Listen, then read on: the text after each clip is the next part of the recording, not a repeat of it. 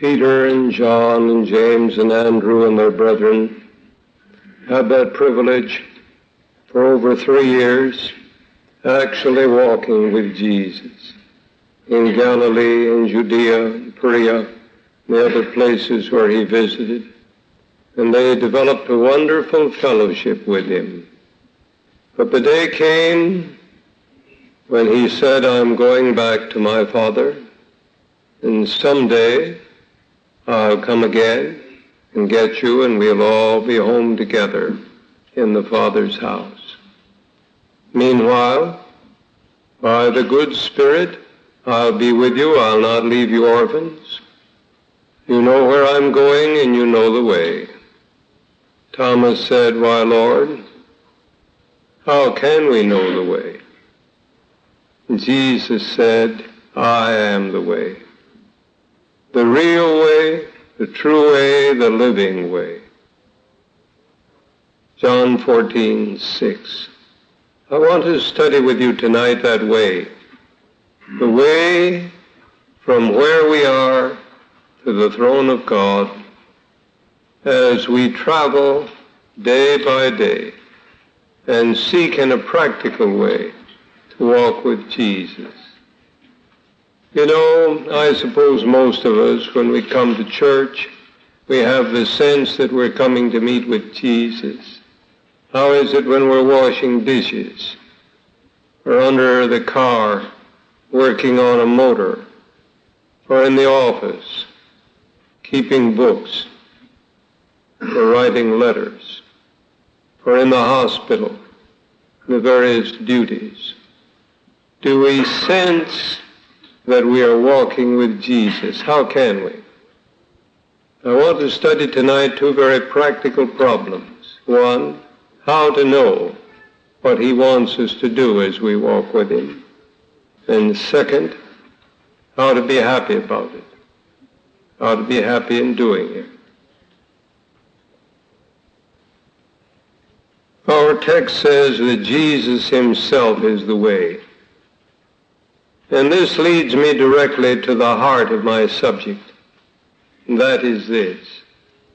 God never intended, friends, that you and I should learn how to do the right thing without him. He never intended that the duties we carry out, the responsibilities we accept, the decisions we make, should simply be a matter of this is right, that is wrong, I'll do the right thing and I'll avoid the wrong thing, and leave him out of it. He never intended any such thing. The truth of the matter is, the great variety of possible choices within the framework of what is right, that great variety is permitted and arranged on purpose to lead you and me to sense our need of seeking his personal guidance and fellowship. Let me state it in another way. It is not enough that we avoid sin. This won't satisfy God, and it'll never satisfy you, my dear brother. There is something more to life than keeping out of the ditch, out of the pig pen, out of jail. God's wonderful love has planned a personal experience with Jesus for each one of us. It was not enough that John the Baptist should avoid the wrong thing. There was one thing that he was to do, and for that he was born. And so with Moses, and so with Jeremiah. But thank God it's true of you. You've been born for a special experience. You're here tonight for a special reason. And I trust that many a soul, may it please God to make it everyone, shall leave this chapel tonight with a clearer view of how to walk with Jesus in the practical decisions of life. "I am the way," he says. You can't do it without me, but you can do it with me. What is our desire, our purpose in wanting to know what to do about this question or that question? Is it merely to avoid the problems that sin brings? Is it that we want to be well, so we want to avoid anything that will make us sick? Is that we want to be happy, and so we want to keep out of that which would make us unhappy? Certainly there's nothing wrong with those motives, but I bring you a motive as much higher than those, as heaven is high above earth. The great motive is to please Him. That's the great motive. In 2 Timothy, the 2nd chapter, in the 4th verse, the Apostle Paul, writing his farewell letter from the dungeon at Rome to his beloved son in the gospel, Timothy, pointed him to the man who enlists as a soldier to serve with and under and for a commander that he loves. No man that warreth entangleth himself with the affairs of this life, that he may please him who hath chosen him to be a soldier. The devoted soldier, the dedicated soldier, has one purpose, to please his commander. And this is the Christian soldier. Jesus is the captain. And what a wonderful thing it is to wake up every morning with one thought. Take me, O Lord, as wholly thine. I lay all my plans at thy feet. Use me today in thy service, abide with me, and let all my work be wrought in thee. To surrender all to Jesus, to have one thought, Lord, guide me, not merely to keep me out of trouble, but Lord, guide me to accomplish what you desire most for me today. In Ephesians, the 5th chapter and the 10th verse, the 20th century translation reads like this: always be trying to find out what best pleases the Lord. Many of you are taking notes. Let me give you a moment to write that down. I'll go over it. Always be trying to find out what best pleases the Lord. Always be trying to find out what best pleases the Lord. Will you repeat it with me? Always be trying to find out what best pleases the Lord. Again. Always be trying to find out what best pleases the Lord. Tell me,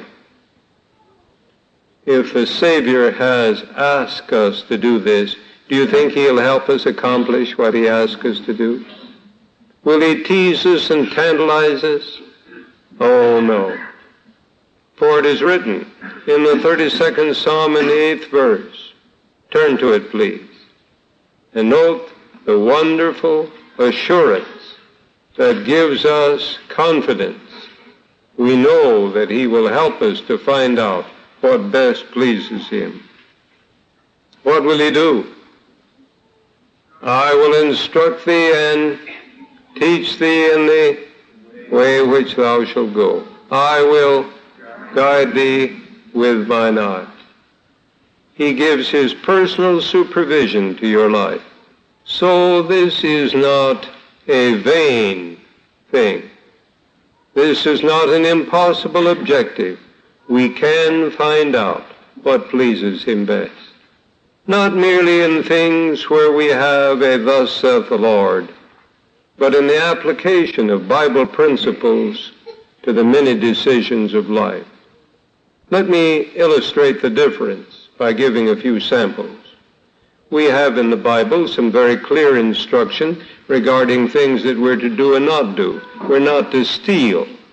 So if it's a decision between stealing and being honest, there's no problem there, is it? We know what to do to please Him. Be honest, not steal. We have the plain instruction that we're to tell the truth. So if the decision is one between telling a lie and telling the truth, we have clear instruction. We know what to do to please Him, right? And so we might go on with many things. In from the Ten Commandments, and as they're magnified in the Old and New Testaments. But beside this, in addition to this, there are multiplied opportunities for making decisions where we do not have a verse in the Bible that says, for instance, shall I wash dishes this morning, or will somebody else wash dishes? Shall I go to town this morning, or would it be better if I stayed home and took care of some matters here? Should I go out and make a visit on a sick woman that I know of this afternoon, or is there somebody sick in my home that has a priority? You see, there are thousands of this kind of decisions that come before us, and the answer is not to open the Bible and see if we can find a text that says go or another one that says don't go and apply it that way. No, no. We need the guidance of the Holy Spirit to interpret aright the signals of God's providence. And we need to thank Him for a mind to think as well as muscles to do what we think. Isn't it strange that people that are perfectly settled on the fact that God has given them legs and feet and hands and voice to work with, wonder just how to use their minds in thinking things through? My friend, God gave you a brain to think just as much as He gave you muscles to implement the conclusions you come to. And so God has promised to give you wisdom, not by looking into a crystal ball or studying tea leaves or looking at the palms in one's hand, looking at the lines in the palms of one's hands. No. Not by flipping a coin and seeing whether heads comes down or tails first. Nothing of that kind. God has given you a mind, a brain, and He wants you to think. He wants you to reason. Oh, but somebody says that's the trouble. I'm afraid I'll make the wrong decision. Well, you can end up for sure making the wrong decision, making any. That's a good way to be sure of making the wrong one. Oh, I'm so glad the Lord gave us minds. What do you say? You know, God is wonderful in teaching us to use our minds, just the same as parents teach their children to walk. You and I were all taught once to walk. Somebody here says, yeah, well, I don't remember that eye was necessary with me. Well, it was anyway. Somebody had to teach you to walk, and you fell down several times. But nobody here got kicked out of the house because you couldn't walk. You got encouraged and helped up again and again, and finally, thank God, you learned to walk. We learn to use our minds as we learn to use our muscles. It's in the water that men learn to swim, and it's in problems that men learn to think. But many people are avoiding and evading those opportunities. They're afraid of them. Well, if I didn't know how to swim, I'd be afraid of the water, but there's only one cure for it, and that's to get in. Right? And if you're afraid to think, for fear you'll come up with the wrong conclusion, the answer is not to find some human being that knows 100 times more than you do and ask him every time what to do. There's a great religious system that is based upon that idea. But the true Church of Jesus Christ, the body of our Lord, is encouraged to have active communion with the head.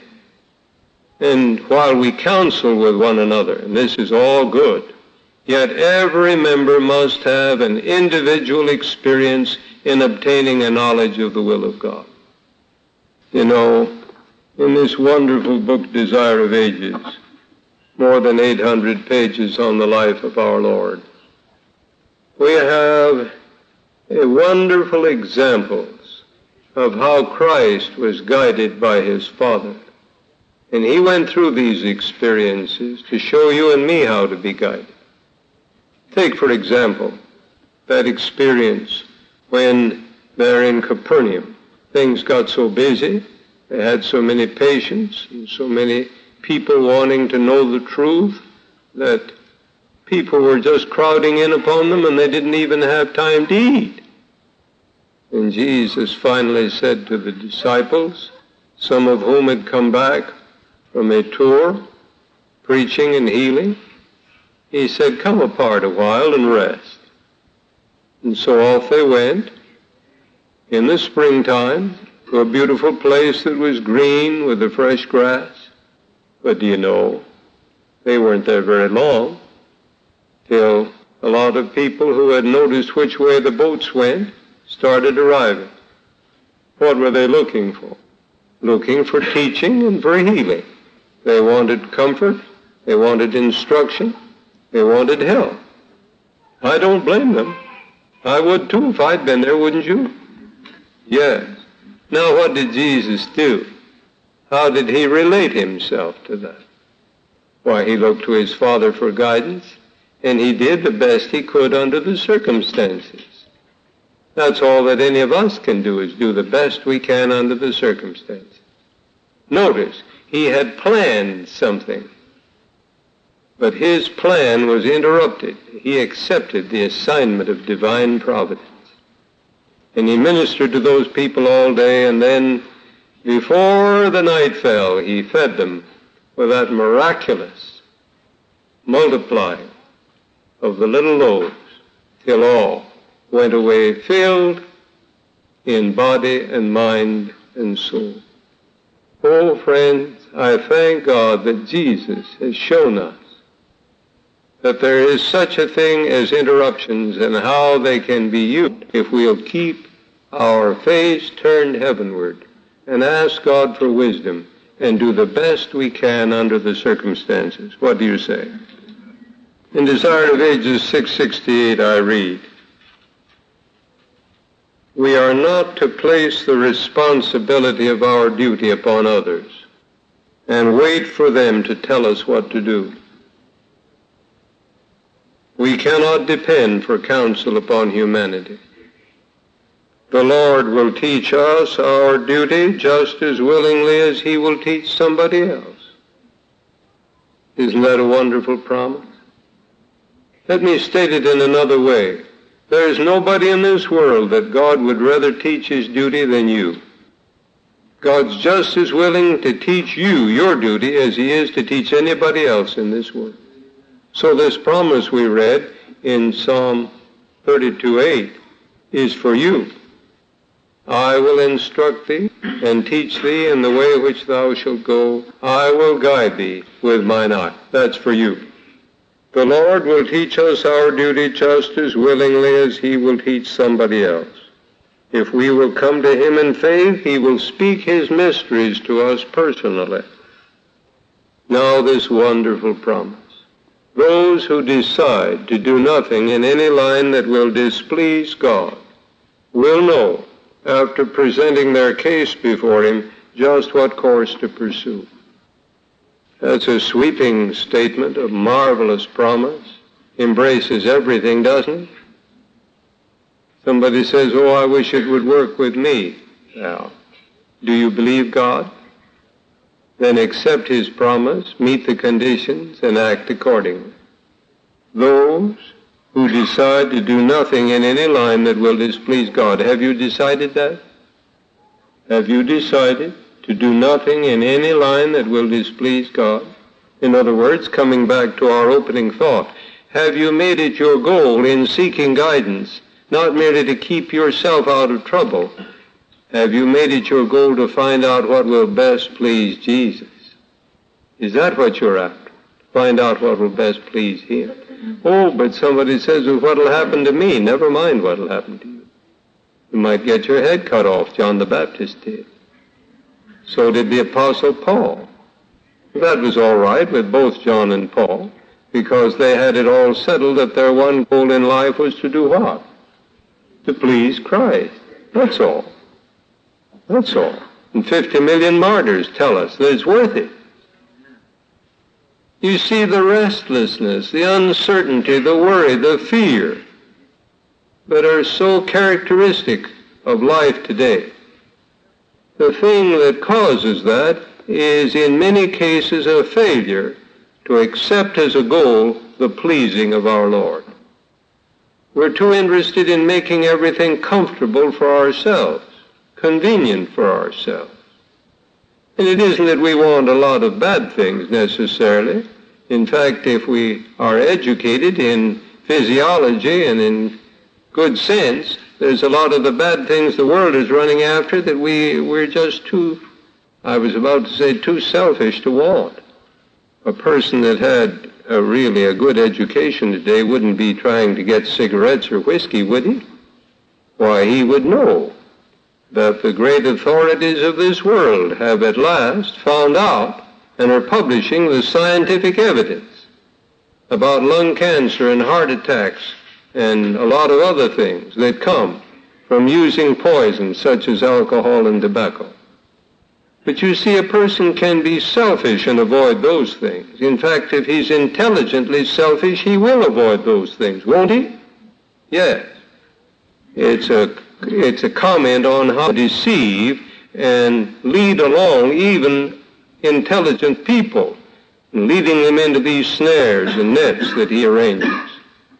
But dear friends, those who avoid all those poisons can still, if they're not careful, get themselves into worry and anxiety if they accept anything less than this goal that we're studying tonight.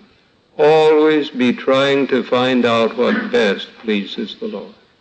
And remember, what happens to you is incidental. Oh, you say, but how could I be happy? There is no other way to be happy, my friend. There is no other way to be happy.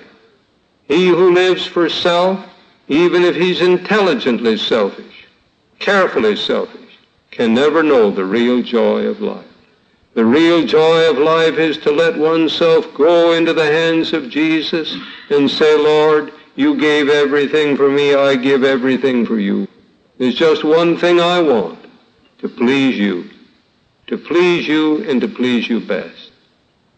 Ah, but somebody says, when I do that, then how do I know that the thing I do is the thing that really pleases him? Well, I'll give you a little secret, friends. You can't miss on it. Absolutely impossible to miss. If you want to please him, you do please him. If you want to please him, you do please him. Because the thing that pleases him is your wanting to please him. It's that simple. And when I say that, I think of a little card that years ago my little girl gave me. We adopted a little girl when she was just a tiny little girl, and after she'd been with us a while, why, one day she came in where I was, and she had a lovely little card that she'd made. It was in an envelope. She stood there, of course, waiting for me to open the envelope. When I opened it, there was a great big red apple pasted on the card. She cut it out of a seed catalog. And she had on the card, Dear Dad. But she spelled it D-E-D. Now, I used to be a printer, and I'm a proofreader. And I usually spot a misspelled word on a page, whether it's typewritten or printed. And you may be sure I spotted that one. You would too, wouldn't you? And so it spoiled the card for me, didn't it? What? It didn't? Do you see what I mean, my friends? Oh, yes. Yes. I appreciated the card so much that I put it with my keepsakes, and I still have it. Dear Dad, D-E-D. Oh, my friends, it isn't hard to please Jesus. It's easy to please him. Away with this thought that it's hard to find out what to do to please him. Get rid of those ideas. They come from the enemy. He's trying to throw mud in the water. Lift up your eyes to the sanctuary and see the Savior standing there with uplifted hands praying for you. And remember, he says, I will instruct you and teach you in the way which you shall go. I will guide you with mine eye. Do you want to please him? Well, just tell him so.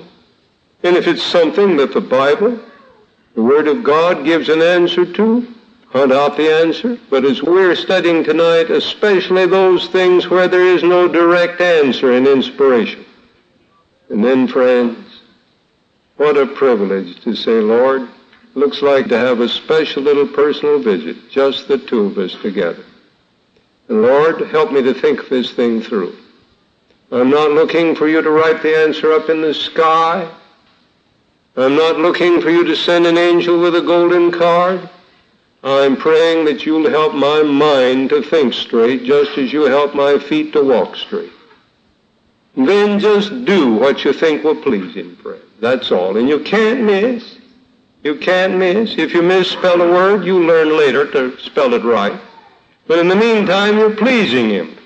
You say, Brother Frazee, aren't you afraid you'll make it so easy that people won't study? No, I'm not afraid of that. I'm not afraid of it at all. God doesn't want us to think of him as some severe judge, some stern critic. Not a bit of it. He wants us to think of him as a loving Father, a kind, tender Savior, who has harnessed all the resources of the universe to the one task of leading you and me along the highway of life in a successful way. But don't forget the condition here. Those who decide to do nothing in any line that will displease God will know after presenting their case before him just what course to pursue. You remember Balaam? Balaam prayed about the invitation he had to go over to Moab and curse Israel. He prayed about it. Well, that made it all right then, didn't it? If you pray about things, doesn't that make it all right?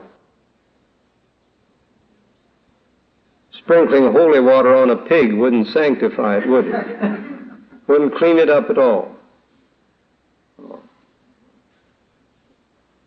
I want to read you an interesting comment on Balaam here in Patriarchs and Prophets, page 440. He longed to comply with the king's request. The king of Moab had invited him to come over and curse Israel. And he said, if you'll do it, I'll give you all kinds of rewards, gold and silver and all the rest. And Balaam loved the wages of unrighteousness, and so he wanted to go. He longed to comply with the king's request, and although the will of God had already been definitely been made known to him, he urged the messengers to tarry that he might further inquire of God. I have no inspired light shining on Balaam's experience as a child, but perhaps he had a father or mother that allowed Balaam when he was a boy to tease them into changing their mind. It has happened, hasn't it, in human experience? The worst thing about it, dear parents, is that it gives children as they grow up the idea that if they pray enough, they may get God to change his mind. Don't give them that kind of a lesson. He did not seek to do the will of God, but chose his own course and then endeavored to secure the sanction of the Lord. You see the point? He wasn't trying to find out what best pleases the Lord. He was trying to get God to give him a special indulgence, special concession. There are thousands at the present day who are pursuing a similar course. They would have no difficulty in understanding their duty if it were in harmony with their inclinations. It is plainly set before them in the Bible, or is clearly indicated by circumstances and reason. But because these evidences are contrary to their desires and inclinations, they frequently set them aside and presume to go to God to learn their duty. With great apparent conscientiousness, they pray long and earnestly for light, but God will not be trifled with. He often permits such persons to follow their own desires and to suffer the result. And then the 81st Psalm, verses 11 and 12 is quoted. Put it down in your notes. Psalm 81, verses 11 and 12. My people would not hearken to my voice, so I gave them up unto their own heart's lusts, and they walked in their own counsels. It's amazing how far God will let people go in getting their own way. He did with Balaam. that didn't turn out good for Balaam or for some other folks. It won't with us. If any man willeth to do his will, he shall know. It's a wonderful thing, dear friends, to love Jesus enough that there's just one thing we want. That's to find out what'll make his heart the happiest. What do you say? And remember, if that's your purpose, you're accomplishing it. You're accomplishing it. Rest in that. Now turn over to Hebrews, the 11th chapter and the 6th verse. We'll read the 5th verse with it. Notice that each of these two verses tells us something about pleasing God. Who does the 5th verse talk about? Enoch. What happened to Enoch anyway? Translated. Anybody here have the hope of translation? Won't it be a wonderful thing to see thousands of people translated from this planet without ever dying? So far, how many people have done it? Just two. And here's one of them. By faith Enoch was translated that he should not see death, and was not found because God had translated him. For, what's the next word? Before. Before what? His translation. He had this testimony that he pleased God. Did Enoch please God? Did he know he did? When? Before his translation. Can you and I know it before our translation? Sure we can. But without faith it is impossible to please him. Faith is simply believing God for it. Believing him enough to trust him. Faith that worketh by love. Without faith it is impossible to please him. So let's not try to please him with doubt or unbelief or uncertainty. One of the most amazing statements on this point that I found is in the commentary, Book 3 of the commentary, page 1155. Some people seem afraid to take God at his word, as though it would be presumption in them. They pray for the Lord to teach us, and yet are afraid to credit the pledged word of God and believe we have been taught of him. So long as we come to our Heavenly Father humbly and with a spirit to be taught, willing and anxious to learn, why should we doubt God's fulfillment of his own promise? You must not for a moment doubt him and dishonor him thereby. Now comes this sentence, don't miss it. When you have sought to know his will, your part in the operation with God is to believe that you will be led and guided and blessed in the doing of his will. That's faith. You say, Lord, lead me. There's just one thing I want, is to please you. What do you want me to do? And then with it I'm to say, Lord, I believe you will lead me. I'm going to do the best I know to please you, and I believe that will please you. Do you see? When you have sought to know his will, your part in the operation with God is to believe that you will be led and guided and blessed in the doing of his will. Now, perhaps I should warn you, there are extremes in this. It would certainly be extreme to claim infallibility in this, wouldn't it? Is there a man over there in Europe that says he's infallible, at least sometimes? Do you believe it? Well, then don't try to claim it yourself. You deny it to him. Well, you say, then how can I be sure? You can be sure of all you need to be sure of, and that's pleasing God. You don't have to be as wise as God to please him. A little child can please him.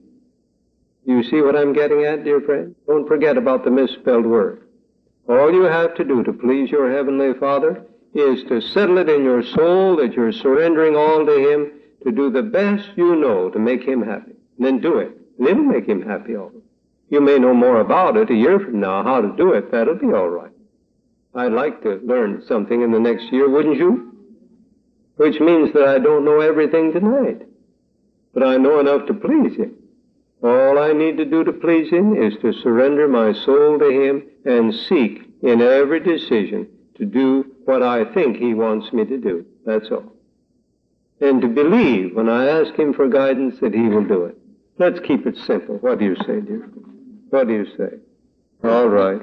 Now I'd like to hear from somebody that got something tonight. Will you come up and tell us what you got? in a sentence or two, not to cover the whole subject, but something that you got that's going to bless your soul, you speak of it, and that'll help somebody else. Going over things by repetition fixes them in our mind, and responding to what Jesus has told us in His Word brings joy to His heart. Seems like the main thought in tonight's talk was, the main thought that I got, was knowing that just wanting to please Jesus pleases Him. And I know that this is going to make such a difference in my relationship to Him, probably from now on.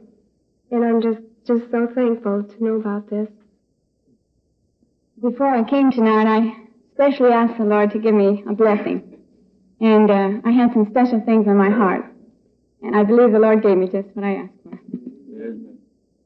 I'm so thankful, folks, that the Lord lets us know once in a while that we please Him because He gives us these answers. He did the same thing yesterday, and I could hardly believe it.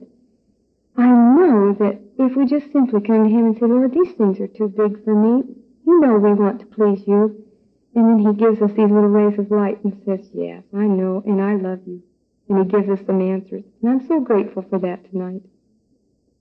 I'm so thankful for the great love of our Father, that He really enjoys giving us counsel, individual counsel. You know, in this world, one of the things that people pay the most for is counsel, isn't it? But He gives counsel and just loves you. Sometimes, and He leads beautifully, sometimes through the strangest experiences, but they're all worthwhile. 25 years ago, I was going through a very difficult experience. I said to Elder Frazee, if I just knew what the Lord wanted me to do, I'd do it. And he said, Marjorie, if you want to please Him, you do. I couldn't believe it. But I've learned that it's true. I've been through many difficult situations since then. That has been a state of my heart. God. I've decided tonight that I don't want to be intelligently selfish anymore.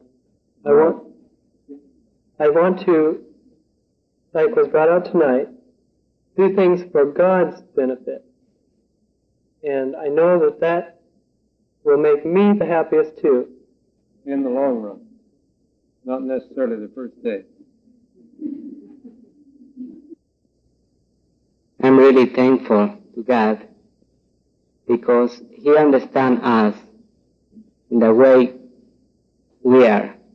2.5 years ago, we were coming to this country without knowing the language, without friends but Jesus, and almost without money.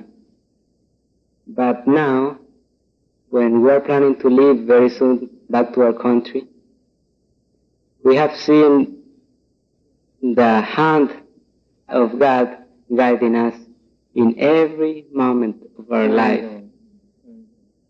And tonight, I'm thankful to Him, because if we give all to Him, it's not difficult to please Him, and I want to please Him. Thank you, Lord.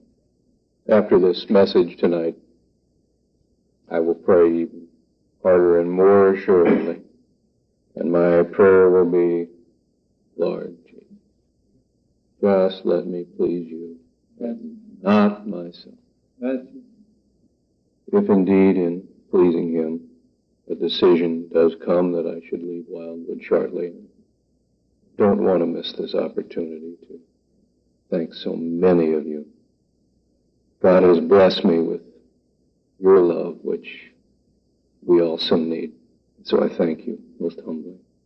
Thank God. As long as I do have the privilege to stay here, I can only say as a little sign I saw last Sabbath on a wall, please be patient, God is not through with me yet. Thank you, that'll help some of the rest of us too. I love Jesus too, and I would like to please Him also. That does please Him. In the years since I became a Christian, I've always been thrilled and excited about how often, when I've been studying the subject and really meditating upon it, and soon it's been presented in a sermon. And to me it's thrilling that God is leading us all in the same path. And there are several instances in the past year that I've had some important decisions I wanted to make, and I wanted to make the right ones. And I guess sometimes I'd like handwriting on the wall, only not the kind that you're terrified by. But I don't think that's the Lord's plan for us most of the time. I think He, at least not in my case, He wants me to trust Him, and then He seems to reveal it when I need it most. But in three instances I can think of that I have laid things at His feet and told Him that I wanted to do what made Him happy. And I would pray about it periodically, but always thinking, I want to do what you want me to do, Lord. And He's revealed the answers to each of them. He's given me peace of mind about it. I've known that He answered it. And that in itself encourages you. It makes you want to keep on going the way you've been going, at least when you've been doing the right things. And I'm so thankful to Him that He says we can believe that we're pleasing Him. When we want to. Mother Frazee, I'm really grateful for this message tonight. I'm really thankful. You know, I'm thankful for this message because the Lord has just shown me that, Mark, you don't have to sit down and try and figure out all these difficult things. You don't have to sit down and burn out your mind trying to figure out what's the best thing to do and then do that and avoid those things that are wrong.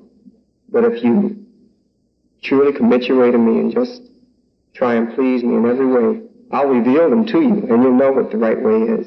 And I'm so thankful for that because I'm tired of trying to figure out the right from the wrong.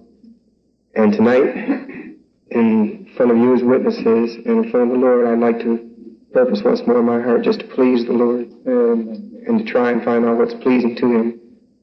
And if anybody sees me doing something isn't pleasing to the Lord, if the Lord reveals it to you, I'd like that information too. So, thank you. I often think how wonderful it is to receive an answer to our prayers when we're asking the Lord's guidance and seeking His way. And what a blessing it is when He says yes, and how joyful it makes us. And then too, when He says no, how comforting it is to know that we can forget it. But then, for the real hard one comes along, that one that says, wait a while. And then you'll remember that the Lord is working on all of us to perfect the patience of His saints. This past week, it's probably been one of the hardest, one of the most difficult weeks that I've ever gone through. The only time I can remember going through such a week as this past week was before coming to Wildwood. Nothing went right. Budgets were incorrect. People were inconsistent.